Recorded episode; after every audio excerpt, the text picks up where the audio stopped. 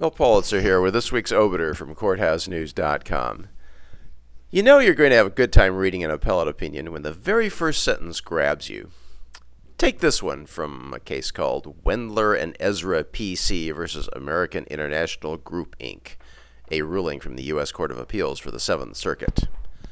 Quote, Wendler and Ezra specializes in tort suits on behalf of truck drivers. Period. Close quote. Yes, that's right. Trucker law.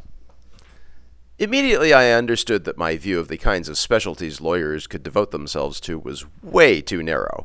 It's not only possible to restrict yourself to one kind of law, you can also restrict yourself to one kind of client. I'm picturing Wendler and Ezra's office in the back booth of a truck stop diner right next to the showers.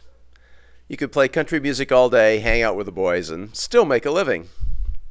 This is yet another way to cut down on all that lawyer unhappiness and malaise out there. I don't think I have to elaborate on all the possibilities, but I'll offer a few anyway to get your imagination started. How about specializing in chef litigation? You could design your contingency fee agreements to include years of catering.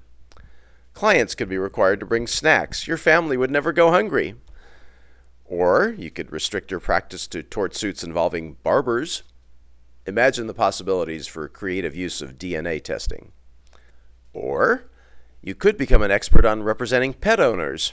Central question to most cases Who's a good boy?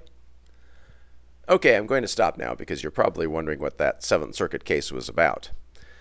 It seems that the world of truck driver litigation may be nastier than most of us could have imagined. The law firm sued because it claimed that someone at an insurance company posted a quote on a website from a newspaper reporting that a firm partner had been arrested and taken to jail for, quote, alleged domestic battery, close quote. And indeed, the lawyer was arrested for domestic battery. Truckers may not care. What the firm was suing over was that the internet poster, who may have been with the insurance company, was posing on the internet as a client who lost money, although it wasn't the least bit clear how. Truckers who scour the internet may now be reluctant to hire this firm. Assuming, of course, that there are truckers who scour the internet. Beware the evil eyes. Bitch is not a fighting word. At least it isn't if you utter it while sitting in your car in a parking lot and there's no one close by to fight you about it. You might think that's a pretty obvious proposition, but you guessed it, we now have an appellate precedent on the issue. The U.S. Court of Appeals for the Tenth Circuit has ruled that some police officers probably shouldn't have arrested a guy for saying bitch after a woman who probably didn't hear him took the parking space the guy was waiting for at a Target store.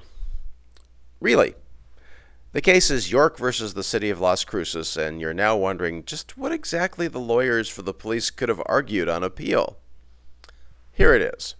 Quote, in particular, the officers argue that at the time of the incident, no court had specifically held that the word bitch was not a fighting word. Close quote. This might possibly be because no court had ever imagined it necessary to say so. But even that's not the best part of the story. Why do you think the first police officer on the scene felt it necessary to leap into action upon hearing this derogatory term uttered by some guy in his car? Well, according to the ruling, it was because a man and his five year old child heard it too, and the officer, quote, read their eyes as urging him to take action, close quote. Sounds like probable cause to me. Now, if only all of us could call 911 with our eyes.